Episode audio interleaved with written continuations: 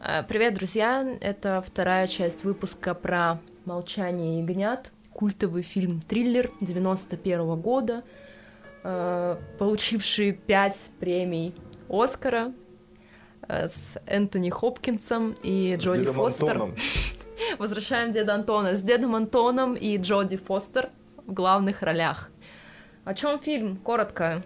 Мужчины, напоминайте. Это фильм про маньяка, который маньячил, но потом его поймали. А, Мы не романтизируем маньяков и серийных убийц, не нарушаем российское законодательство, не призываем к насилию, а рассказываем истории, которые, к сожалению, произошли в жизни. А, Мы шутим, потому что юмор помогает преодолеть страх, это нормальная реакция психики, и если вы чувствительный человек, которого может травмировать true crime, то, пожалуйста, не слушайте нас. Мы не проводим журналистские расследования, а занимаемся исследованием открытых источников и предлагаем свои рассуждения, которые не претендуют на абсолютную истину. В предыдущем, да, в предыдущем выпуске мы, в общем, довольно э, много говорили о фильме, и там даже со спойлерами. Да, ребят, хочу предупредить, предупредить, что мы обсуждаем со спойлерами, мы ни в чем себя не стесняем, поэтому если вы не посмотрели этот фильм, То это ваши проблемы, он 91 года, можно было и посмотреть, найти времечко. как-то это прозвучало довольно... Токсично. Да. Ну не вам же быть токсичными только, я тоже могу быть токсичной.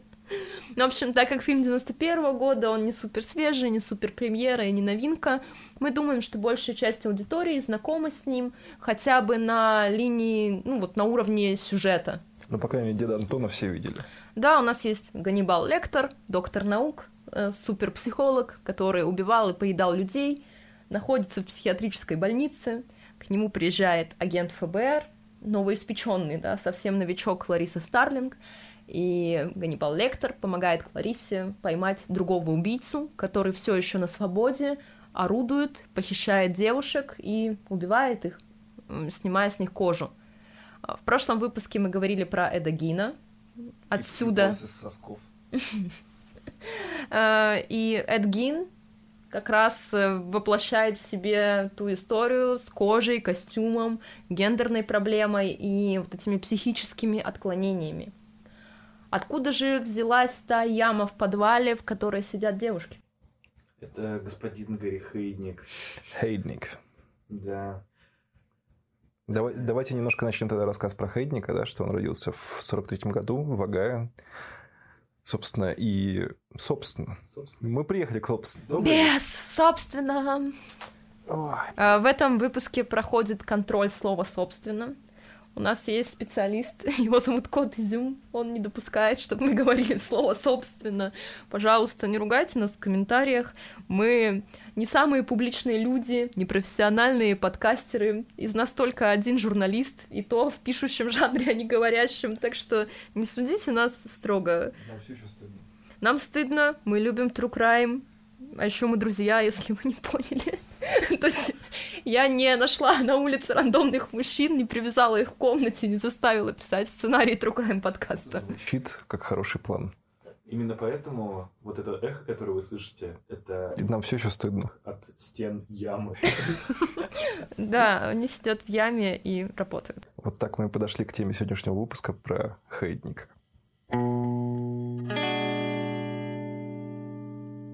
Ну что, давайте про хейтника. М, В общем, как Сеня отметил, он родился в штате Огайо, но потом переехал в Филадельфию, и для Филадельфии он стал неким местным Тедом Банди. Тед Банди у нас проходит магистральной линии, судя по всему, по всем выпускам, как образцовый маньяк. Но он один из самых интересных, как ни крути. Ну, как интересный. Красивый, по крайней мере.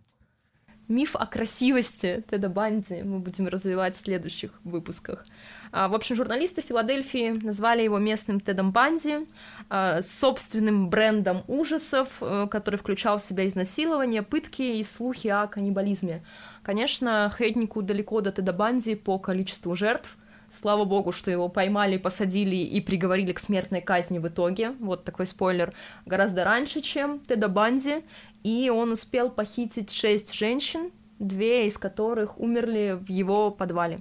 Но все равно очень много. Все равно 6 человек это Я не спорю, вообще даже одно убийство это уже убийство, но ну, его смогли... Конечно, да, по, по сравнению с Банди это... Его смогли ну, относительно вовремя или хотя бы, ну, предотвратить, в общем, большое количество преступлений, на которые он был способен в будущем, ведь ничто не остановило бы его от дальнейших похищений женщины. И вот обстановка в доме, его подвал, содержание пленниц, они оказались также вплетены в основу фильма «Молчание ягнят», как и история Эдегина, любителя чужой кожи. Вообще, если посмотреть «Молчание ягнят», сам дом, получается же, с Хейдни как раз списан. И то есть сама эта яма, само концепция того, что там какой-то колодец, в который он помещает своих жертв и дичайше над ними угорает. Это, конечно, сюда довольно весело.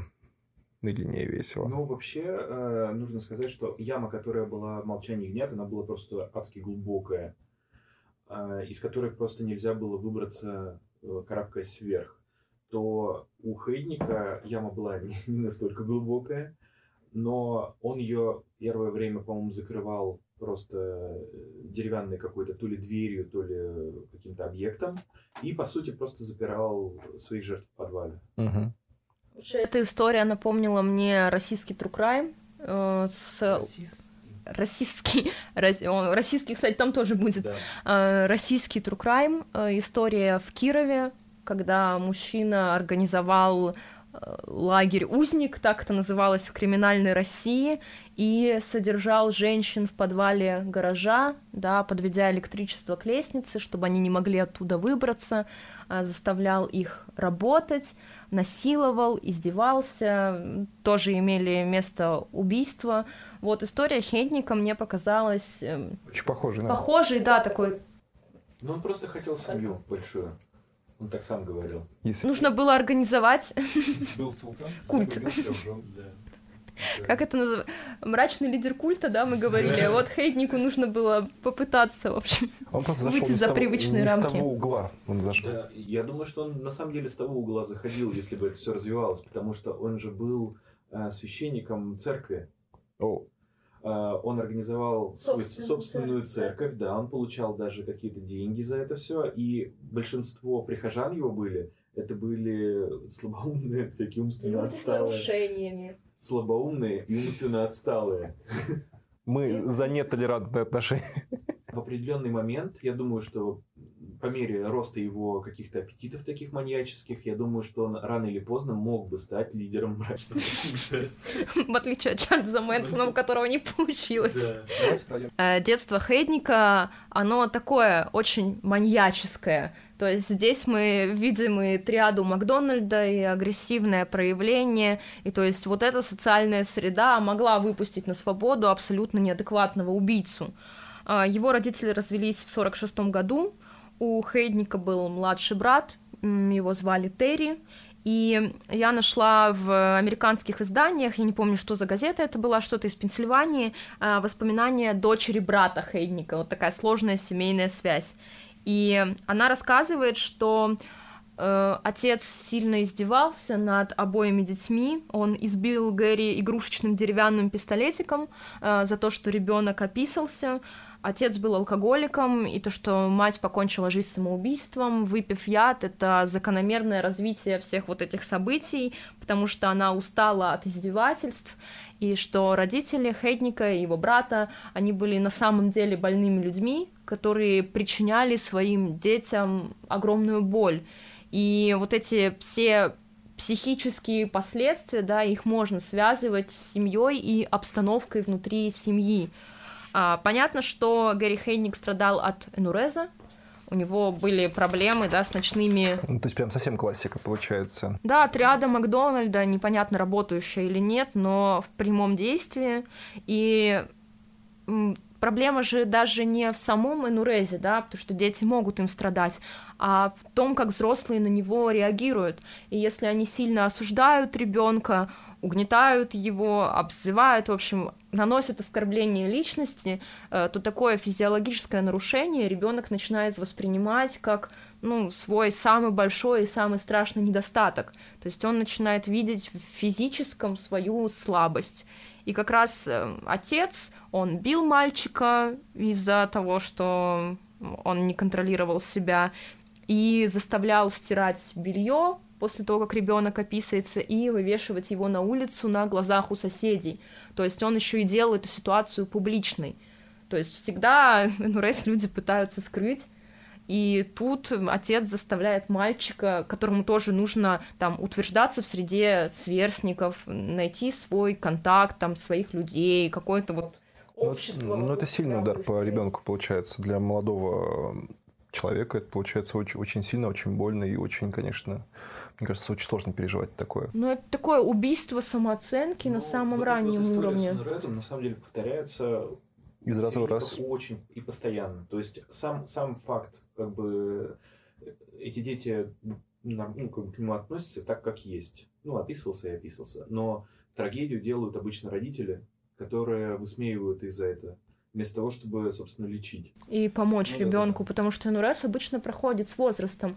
Это такой возрастное зачастую заболевание, когда уже, по идее, ребенок сам ходит в туалет, но вот он ночью себя не контролирует и не может встать. Проблема может быть просто в том, что ребенок очень крепко спит, например, и он не может проснуться и дойти до туалета.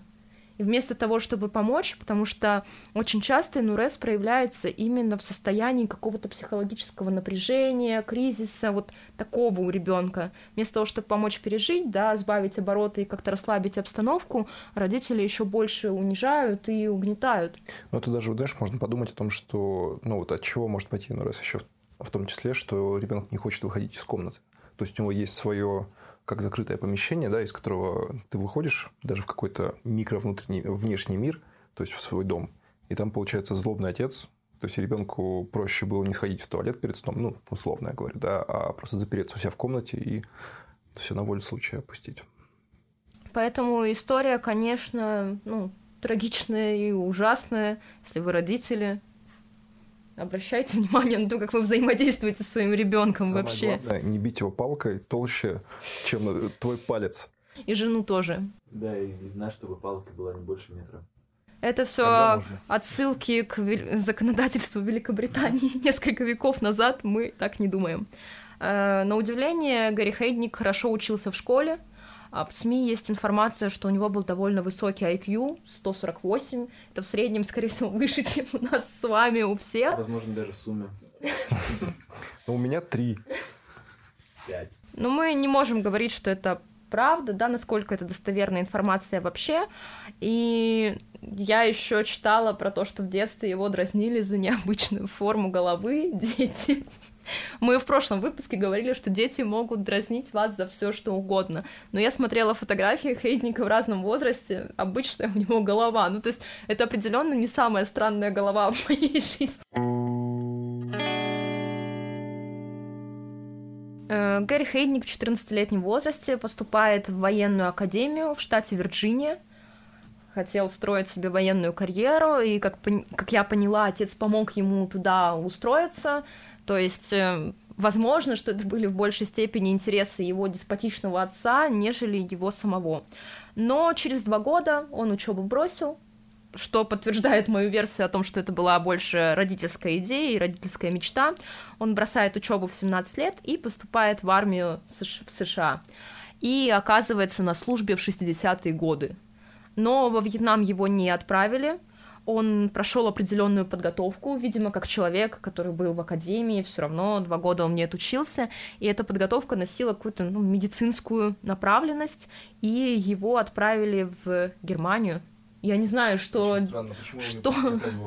Я вообще не понимаю, что делала Америка в Германии в тот период времени. Ну как, они находились... Э, была, штат... был, нет, смотри, было после Второй мировой войны огромное количество военных преступников, которые скрылись от процесса, от трибунала. Соответственно, очень много кто уезжал из немецких, так скажем, всяких военных лидеров, офицеров в Южную Америку, да, в США, кто куда.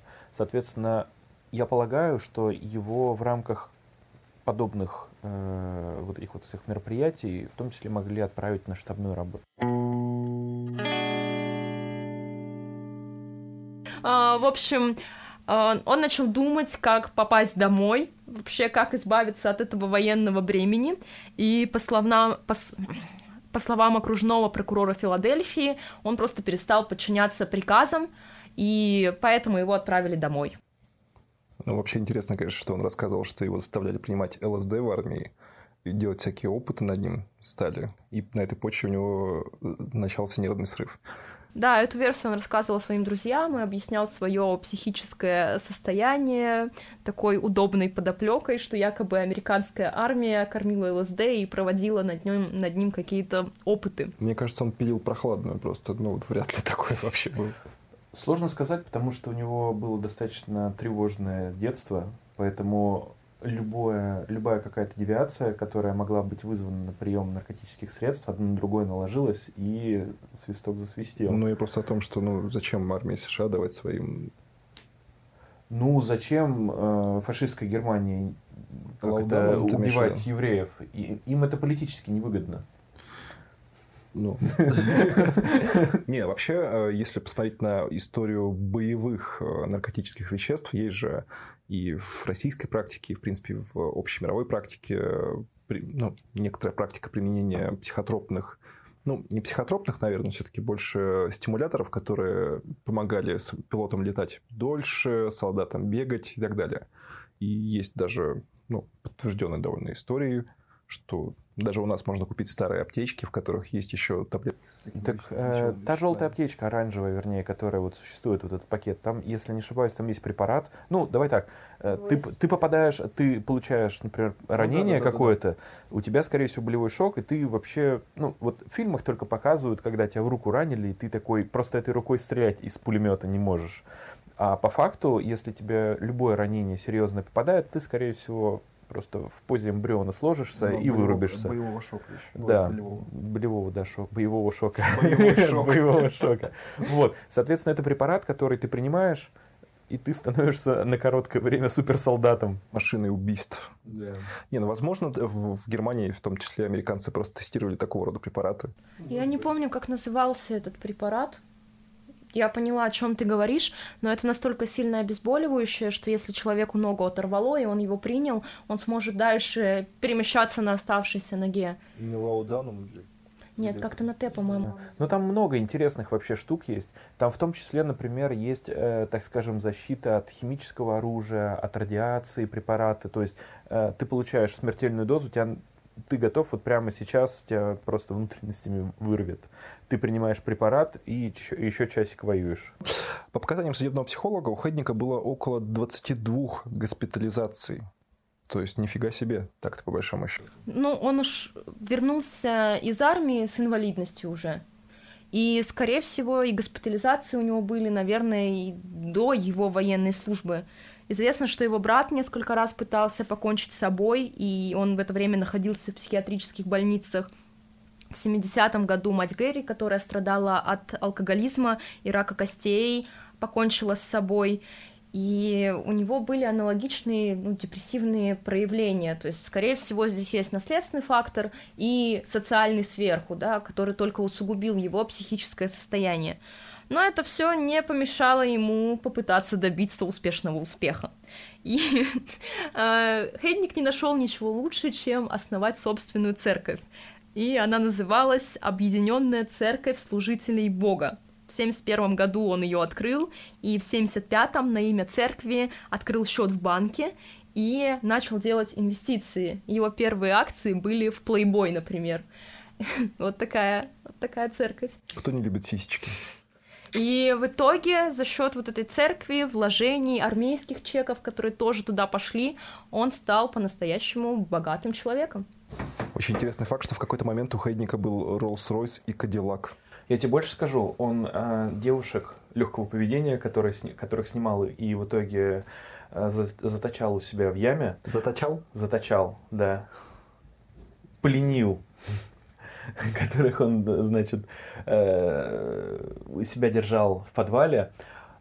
Некоторые его описывали как э, человек в очень плохой, такой дешевой, грязной одежде, но с очень дорогими аксессуарами. Ну, это, кстати, такая обычная практика у очень бедных людей, которые немножко заработают. Это нет, я думаю, что дело не в этом, что когда человек богатый, ему в целом становится плевать на то, как он выглядит, если его внешность это не способ заработка. Ну, то есть очень часто богатые люди, они люди с классными тачками, домами, техникой, но при этом одевающиеся в H&M или... Да, посмотрите на Олега Тинькова, фирменной кофте, блядь, Тинькова. Вообще, меня очень позабавил факт из интернета про Владимира Соловьева. Он же все время ходит в одной и той же одежде, да, у него эти темные брюки и кимоно, и его заметили в Москве в каком-то супер дорогом брендовом плаще, но плащ был испачкан, как у бомжары. И его все равно узнали, его пофоткали, и все это разошлось по интернетам. У Хейтника было удостоверение личности епископа в римском воротнике, и с чеками от армии социального обеспечения он начал вкладывать деньги и, как мы уже отметили, разбогател. А, церковные службы Хейдник проводил по воскресеньям, и, по словам соседей, туда приходило много людей с задержками в развитии. Дебилов. В общем, у него был друг из этой церкви, господин Браун, который также страдал от э, нехватки мозгов. Вот, то есть у него тоже какая-то была задержка в развитии.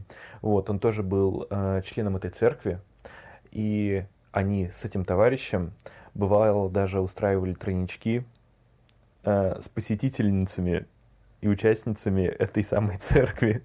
То есть это очень странное вообще место для... Странная организация. Очень странная, да. Это РПЦ тебе не напоминает. Этого нет, этого нет в этом выпуске. Мы не оскорбляем чувство верующих. Жестко. Да, ну, по крайней мере, он хотя бы педофилом не был. Как католики. Как католики, да. Но это, по крайней мере, не подтверждено. Выпуск «Оскорбить всех». Нет, у него, он, э, значит, охотился за девушками с целью создать огромную семью. Он хотел много детей и много жен, чтобы было хорошо. А, вообще, первое серьезное преступление произошло в 1978 году. Хедник уволил Альберту, сестру его тогдашней подруги, из психиатрической больницы в дневной отпуск, и он заключил ее в запертую кладовую в своем подвале. То есть образ действия уже сформировался. А, после того, как ее нашли и вернули в больницу, обследование показало, что женщина была изнасилована, и он заразил ее гонореей. А, конечно, Хейдника арестовали и обвинили в похищении человека, изнасиловании, незаконном ограничении свободы, а, недобровольном девиантном половом акте и вмешательстве в содержание под стражей. И первоначальный приговор отменили по апелляции, поскольку у Хейдника было 22 госпитализации, э, и он отличался девятым поведением и нездоровой психикой, его направили в больницу на лечение. И три года дальнейших Хейдник провел в психиатрических больницах до своего освобождения, потому что его признали выздоровевшим. И дальше он отправился на свободу, где и начинается самая страшная глава. В 1985 году Гэри женится на женщине по имени Бетти Диста. Она переехала из Филиппин, и какое-то время до этого они вели переписку. То есть они познакомились по переписке, общались, и она из Филиппин решила переехать к нему. А, брак был шатким, она обвиняла Хейдника в побоях, в изменах, и в 86 году она развелась с мужем и уехала. А, также Хейдника обвинили в супружеском изнасиловании. Это как? когда во время брака женщина не хочет заниматься сексом, а мужчина ее насилует. Ну так это называется супружеская жизнь. Да-да-да. Э, был интересный факт по поводу этой филиппинки. Э, он, когда искал себе жену, он искал непременно девственницу. Соответственно, как-то брачное агентство или через что в 70-х искали себе на Филиппинах девушек, Филиппинок. да? Филиппинок у него было требование такое, что она обязательно должна быть девственницей. А, а учитывая, что из показаний самой страна... вот этой вот девушки, его бывшей жены, следует, что она его очень часто заставала, э, так скажем, жрицами любви. Вот. Иногда даже э, при участии в групповых половых актах. В общем, он творил просто дичь адскую. И, естественно, ни о какой, так скажем, супружеской верности вообще даже и не помышлял. А, он, насколько я помню, у него была такая идея фикс, что он сильно хотел детей. И там его бывшая жена все не могла забеременеть, и именно из-за этого его агрессивное поведение и выразилось вот его супружеских изменах, в агрессии и так далее. А, в 1986 году Хейдник похитил женщину по имени Жозефина Ривера а, и содержал ее у себя там в колодце.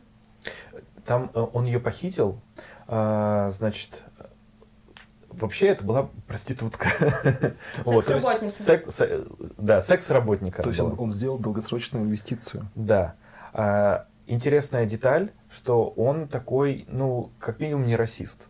Потому что всех девушек, которых он а, в итоге заточил у себя в подвале, они все были чернокожие. Так может наоборот расист. То есть он считал, что белых девушек он, он не будет похищать. Хотел, он с ними хотел большую дружную семью создать, понимаешь? Может, он просто хотел сделать маленькое гетто? Может быть. Баскетбольную команду. Да. Блин. Вы думали, что в Филадельфии всегда солнечно? Да. А ну, в общем, они, они, они познакомились, когда она ему оказывала услуги соответствующие, Жозефина. А, он отвез ее к себе домой. Был все показания, которые существуют по делу Хейтника, на 90% это показания самой Жозефины, на самом деле. И первое, что она увидела странное в его поведении, это, ну, помимо его внешнего вида и, наверное, странной головы, это необычный ключ, которым он открывал свой дом. Uh, у него ключ был разделен на две части. Одна была непосредственно вставлена постоянно в, в лучину замка, да, а вторым он открывал. Это сделано было для того, чтобы никто с его слов не мог э, замок открыть. Mm-hmm. Первый звоночек, как бы она пропустила. Вот. В итоге э, он ее изнасиловал, э, избил и отправил в яму. Немножко, я вот сколько материалов не читал, но вторая жертва, которая была, это которая была Сандра Линси. Это была тоже, ну, давайте вещи своими именами называть, умственно отсталая прихожанка его церкви. Насколько я помню, а, он, она уже находилась в доме и жила в его доме на тот момент, то есть продолжительное время. То есть она не была в статусе какого-то заключенного, что ли, то есть на ней не было наручников и так далее, но в силу недалекого ума она как-то, видимо, как игру это воспринимала, а он ее на самом деле держал. И после того, как он захватил Жозефину, а, он надел на нее наручники и привел в подвал. И туда же к ней сразу же подселил вторую жертву, вот эту вот Сандру как только разговор между ними завязался, они уже поняли, что они здесь надолго. Он им показал яму, в которой они должны были находиться. Он приоткрыл вот эту дверцу или чем он прикрывал деревянным каким-то объектом, там дверью, возможно, не помню точно, эту яму, и их туда погрузил. И они там какое-то время находились. То есть он по своему желанию их кормил, что-то еще. Было невероятно холодно. И со слов самой Жозефины, единственное, как они вот согревались, это вот друг к другу прижимались. И все, собственно. Атмосферка, конечно, 10 из 10. Ставлю 4 звезды этому отелю. Сама Сандра Линси умерла от голода, пыток и невылеченной лихорадки. То есть вот в помещении было очень холодно, никаких санитарных условий, естественно, никакой заботы он о них не проявлял, кроме как периодического подкармливания, наверное. Ну, была у него терапия в отношении э, Сандры. Он в тот момент, она перестала просто реагировать на его как-то агрессию, потому что она очень плохо себя чувствовала, видимо, она заболела. И он в качестве лечебной терапевтической меры ее подвесил за руку крышке э, вот этой вот двери. То есть она в подвешенном состоянии просто постоянно находилась. Доказательная медицина вышла из чата. Да. Ну и, в общем-то, он ее то вынимал, то обратно запирал в эту яму. В итоге все закончилось тем, что она просто там погибла. Ну, наверное, неудивительно, если тебя подвешат за руку на некоторое время. Да, но к тому моменту, когда э, э, погибла, значит, Сандра, там находились уже новые жертвы в этой яме. И когда Сандра погибла, Хейдник расчленил ее тело, и руки-ноги он положил в морозильную камеру, и дальше с его слов он якобы приготовил женщину приготовил женщину. Сварил из нее суп. Э, с его слов, да, это все перешло в каннибализм. Подожди, а он насиловал ее после смерти? Да, все жертвы, которые находились в яме, он их насиловал просто на постоянке. Не-не-не, подожди, на постоянке понятно, а после смерти? Нет, после смерти нет. А, со слов, видишь, как э, более или менее тесно общалась с ним вот эта Жозефина. Угу. Вот. И с ее показаний а, она видела а, останки тела в холодильнике, то есть он действительно их хранил. После смерти Сандры он, все девушки увидели такую картину, что его, у него собаки были, и они увидели собак, которых, которые спустились в подвал вместе с берцовой костью во рту. То есть вполне возможно, что он кормил э, и собак, и вполне возможно, что он э, с Андрой покормил даже девчонок. Это логично, зачем еще мясо покупать? Но то, что он ее готовил, ну, то есть сделал еду из ее органов, не нашло подтверждения официального. Его адвокат уже в ходе судебного процесса Чак Перута сказал, что осмотр кухонной посуды и других инструментов на кухне не показал никаких следов, да, никаких доказательств. С одной стороны, он мог тщательно вымыть всю посуду, используя специальные средства. А с другой стороны, он действительно мог скормить тело. Я думаю, что это была позиция до этого же признавали некоторых серийных убийц, маньяков невменяемыми, они избегали тюремного заключения, в том числе смертной казни. А вот это вот каннибализм, какое-то невероятно жестокое обращение, вполне возможно, могло быть расценено как невменя... ну, признак невменяемости, соответственно, он мог бы избежать уголовной ответственности. Таким возможно, путем. просто это дело... Да. И... Поэтому вполне возможно, что это инструмент защиты его. И его адвокат как раз говорил о том, что это ну, должно было бы доказать факт невменяемости с его стороны, и поэтому Хейтник после задержания рассказывал супер страшные и ужасные подробности, отвратительные, э, которые потом не нашли подтверждения в ходе судебного процесса. Ну, конечно, Хейд... Э, есть интересный факт, что Хейдник использовал электрошок как форму пытки. В какой-то момент он загнал троих своих пленников, скованных цепями, в яму, приказал Ривере и другой женщине заполнить отверстие водой, а затем заставил Риверу помочь ему посадить, э, подать электрический ток от отрезанного удлинителя к женским цепям. Ощущения, видимо, были непередаваемые. А, плюс ко всему, э, он, когда уходил из дома, оставлял какую-то из женщин за главную, и она должна была следить за поведением остальных. И когда он возвращался домой, она должна была ему доложить, да, как себя вели остальные пленницы. И если она говорила, что они хорошо себя вели, то он избивал эту женщину, назначенную там, ну, временной старостой. Если она говорила, что они вели себя плохо, то он избивал их. То есть вот человек оказывался в ситуации морального выбора, изобьют тебя или изобьют Ну, там было много у него воспитательных мер. А, он в самом начале, когда, так скажем, не было у него никаких фавориток, позже фавориткой стала вот эта вот Жозефина Ривьера, самая первая, которую он захватил, а, он заставлял старшую самостоятельно наказывать всех остальных девчонок.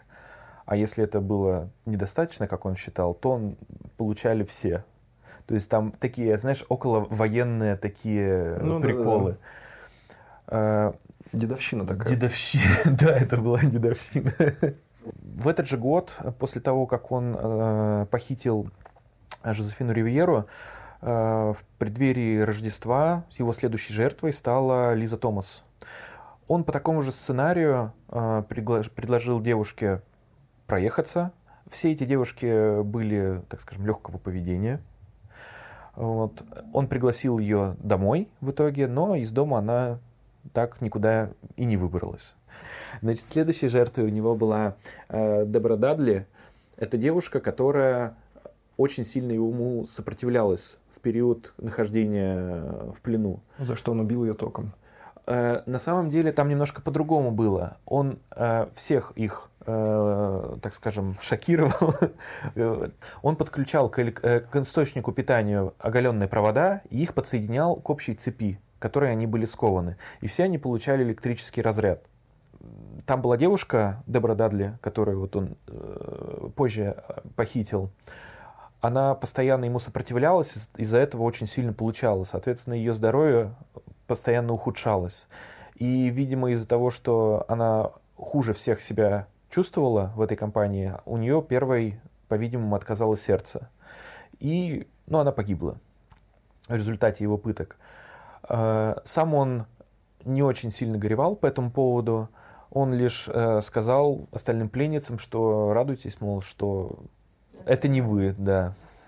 Конечно, ужасная форма насилия и такая агрессия и вот эти извращенные пытки, это просто ужасно.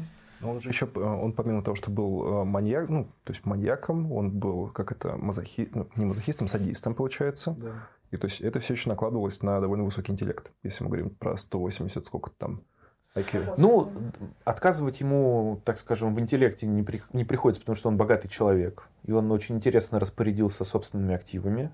И, в общем-то, какой-то даже вес определенный в обществе имел. Он же все-таки епископ.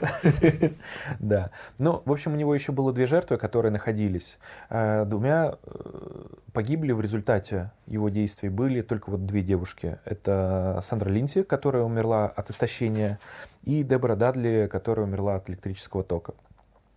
А, а, еще одну девушку он похитил самостоятельно, то есть в одиночку, Жаклин Аткинс. Но э, была интересная история с Жозефиной, самой первой девушкой, которая там находилась, которую он захватил. Она, так скажем, видимо, под влиянием э, стокгольмского синдрома начала ему во многом потакать и вообще выступала чаще всего на его стороне в спорах с остальными. То есть она стала его определенной любимицей. Более того, она даже имела право э, находиться не в подвале, а жить прямо непосредственно с Гэри.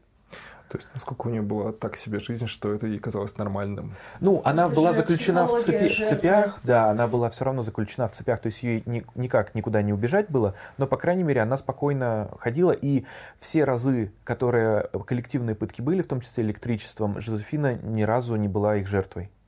То есть он ей многое прощал, но это искупал, искуп, как так скажем, была и обратная сторона он этого всего. Постоянно. Конечно, он всех насиловал и постоянно. Э, э, так скажем, она очень э, плохо обходилась, соответственно, с остальными жертвами. Из-за этого карму себе подпортила.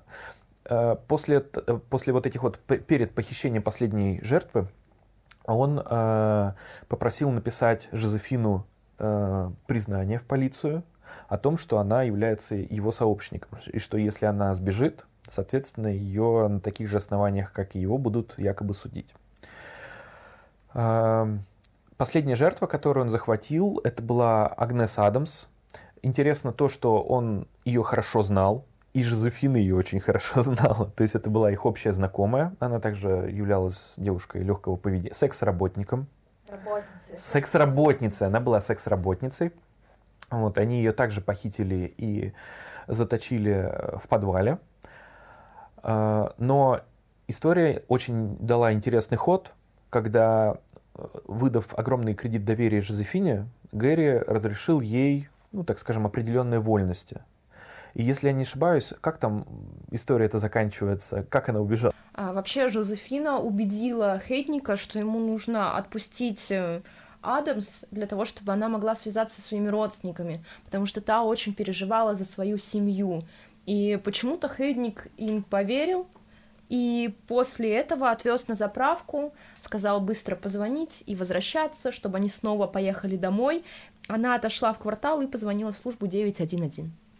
Я читал источник немножко другой. Э, там рассказывала, что она, во-первых, позвонила, вот, а во-вторых, она, собственно, сбежала, когда он ее отпустил.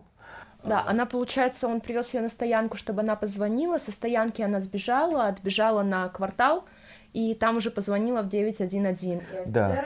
Ну, первым, первым делом она поехала, побежала к себе домой, ну, а, там встретила бывшего, ну, бывшего, так-то, так-то текущего парня, но, наверное, поскольку она была в заточении, уже бывшего. Но она же освобождена в тот же день или на следующий день после того, как ее похитили. То есть она не находилась там долго, в его доме. Ну, ну да. Насколько я нашла информацию. Про Хейтника вообще мало информации именно на русском языке. И я в основном переводила просто американские статьи, потому что пенсильванская пресса и пресса Филадельфии, она эту тему активно муссировала. Там есть статьи прям к году его задержания, то есть там 10 лет спустя после Хейдника. И получается, она смогла сбежать. Э, офицеры увидели цепи, да, вот все то, что у нее натер... натертые были ноги от цепей, и тогда они арест... пошли на заправку, на которой она его оставила, и арестовали Хейника. Вот такой вот прекрасный преступник. Что общего? Ну, у, Хей... у Хейдника было мы с Буффало Яма, яма. Это понятно, что яма. А помимо ямы, как ну, думаете, есть что-то? сексуальную девиацию там вроде как... Нет, он... Э, Буффало Билл вообще какого-то сексуального интереса к женщинам не имел. Но он да. похищал женщин. То есть э, Эд Гин не похищал женщин, он просто убивал их на месте, дальше привозил тело для своих целей, а герой фильма молч... антигерой, маньяк, в общем, персонаж фильма «Молчание ягнят», он их похищал. Причем способы похищения у него были, ну, разные, и один из приемов украден с Теда Банди, когда он якобы в гипсе, да, вот это последняя жертва, он в гипсе, не может затащить диван в грузовик и просит девушку ему помочь. Он, конечно, не отличается приятными манерами или внешностью, да, какой-то вот этой кажущ, кажущимся дружелюбием, в общем, но девушка ему помогает и оказывается в заточении. То есть, мне кажется, вот это похищение девушек и их содержание в подвале, ну, а, это, всего, это да. Но Буффало Билл, он еще их не кормил, да, тоже какие-то издевательства имели место быть, но... Он заставлял их мазаться лосьоном, господи, боже мой. Но он, мне кажется, их не кормил с другой причиной, то есть он брал девушек поплотнее, потому что на них больше кожи, тут как бы нет никакого угнетения. Он переставал их кормить для того, чтобы они худели, а и кожа висела. О-о-о. И то есть экстремальное похудение всегда приводит к тому, что кожа ну, недостаточно эластичная, не успевает она сжаться, вот, и поэтому... Есть еще одна общая черта в этих историях, что у маньяка были собаки. Ну да, кстати. Да, да только разные. Да, немного разные. В фильме очень прикольно. Это же не пудель, это какой-то... Баллонка какая-то, ну что-то такое. То есть как это очень прикольно, мне, мне кажется, знаешь, это как у Тарантино вот работает в том плане, что у него идет какая-то кровища, идет сцена убийств, и там под это все ну такая милая музычка. И тут вот эта собачка, она как будто бы разбавляет вот эту вот э, кошмар. Потому что собака для него была ну, живым существом. Он а, ее а любил. Нет, да. А женщины нет, он их максимально опредмечивал. Он не хотел знать о них никакой личной информации. То есть, когда с ним последняя девушка разговаривала, я не помню, как ее звали, персонажа звали в фильме, он ей всячески говорил, нет, нет, я не хочу тебя слушать, что ты говоришь, вот мажься лосьоном, плохая. Там же очень показательно было, как э, она приманила собачку к себе, то есть собачка спрыгнула, и она просто кричит, что я сейчас собаке нанесу урон, и его просто начинает... Нанесу урон собаке. Так в, в игре как будто. Да, да, сейчас кританул. Не, ну в том смысле, что я сейчас твою собаку это все сломаю, там оторву ей все, что по самой Собака слож... сломала ножку, ей нужна помощь, спустись вниз, забери собачку. Ну, тоже не очень понятно, на что он рассчитывал, чтобы он спустился вниз. Это, конечно, такое. Она манипулировала, и мне кажется, собака это был единственный ее способ сбежать, пока, ну, ну Клариса да. не появилась. Потому что очевидно, что собаку он очень любил, а до остального ему дела не было. Э, когда он вбегает в дом, видит, этот пробегает мимо девочки, и просто так кричит, вы достали меня отсюда. И Клариса пробегает мимо, потому что она, ну, она реально понимает, что она будет только мешать. Это, конечно, очень такой страшный момент. То есть, представив себя на, на таком же месте, ты представляешь, что ты сидишь в этой канаве и понимаешь, что этой девушка... А, а там девушка же выбегает. То есть, а, она понимает, что это агент ФБР. Ну, даже она же говорит, что она агент ФБР. Но это девушка.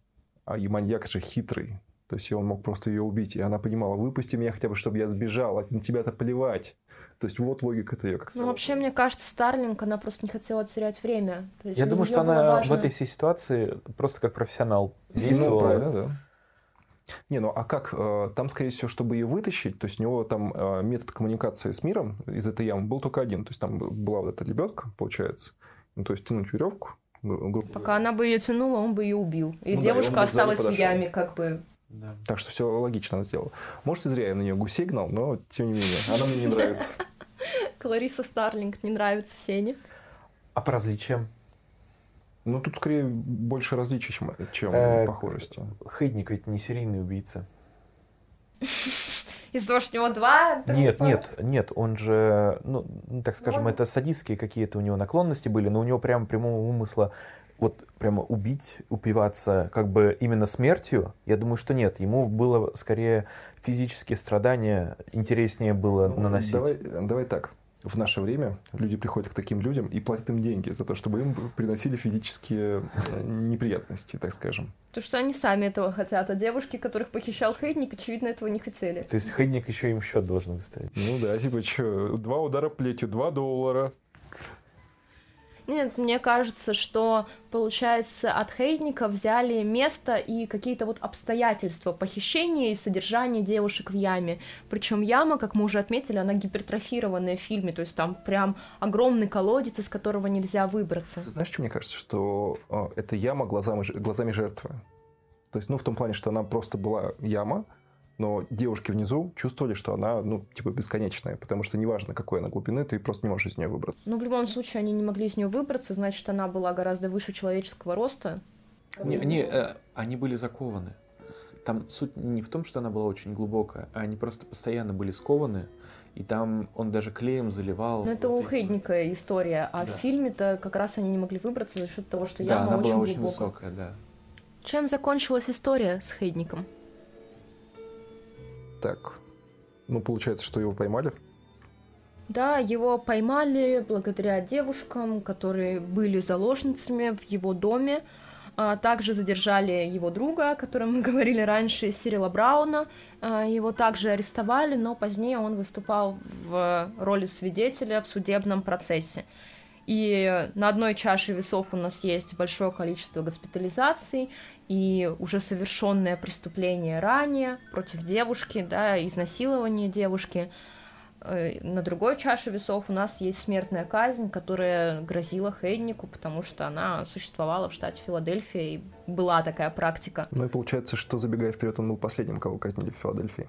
На 2021 год, да, там все еще разрешена смертная казнь, как я поняла из Подожди. законодательства. То есть, получается, что только в, в прошлом году, ну, пока еще никого. Ну, типа, есть возможность того, что кого-то все-таки казнят. Ну да, да, смертная казнь, то есть там открыто, там нет моратория, как я понимаю, на смертную казнь. Э, И, возможно, кого-то казнят, но просто это происходит крайне редко. Вот на 21 год он последний человек, которого казнили. Ну, мне кажется, еще все равно, даже без учета моратория на смертную казнь, все равно же губернатор штата, получается, выносит окончательное решение. И если, грубо говоря, он выдаст это решение, то его политический индекс просто убьет. Нет, там губернатор мо- может пом- помилование э, вынести, ну, ре- решение о помиловании, а не о выборе меры наказания. Меру наказания суд определит. Ну, То есть суд должен определить, да, если он выносит смертную казнь, то губернатор может наложить мораторий, ну не мораторий, а отказать, да, в смертной казни, и человек пожизненно заключен и находится в тюрьме просто без права на условно-досрочное освобождение. Мне очень нравится, как у американцев есть типа 8-10 пожизненных сроков, которые дают. Ну, это просто условность. Это система, да, система так работает, и они не могут выйти по УДО. Э, Хейтника казнили с помощью смертельной инъекции 6 июля 1999 года в штате Пенсильвания. И его тело кремировали и развеяли, чтобы люди не знали, где он захоронен. Кремировали над унитазом.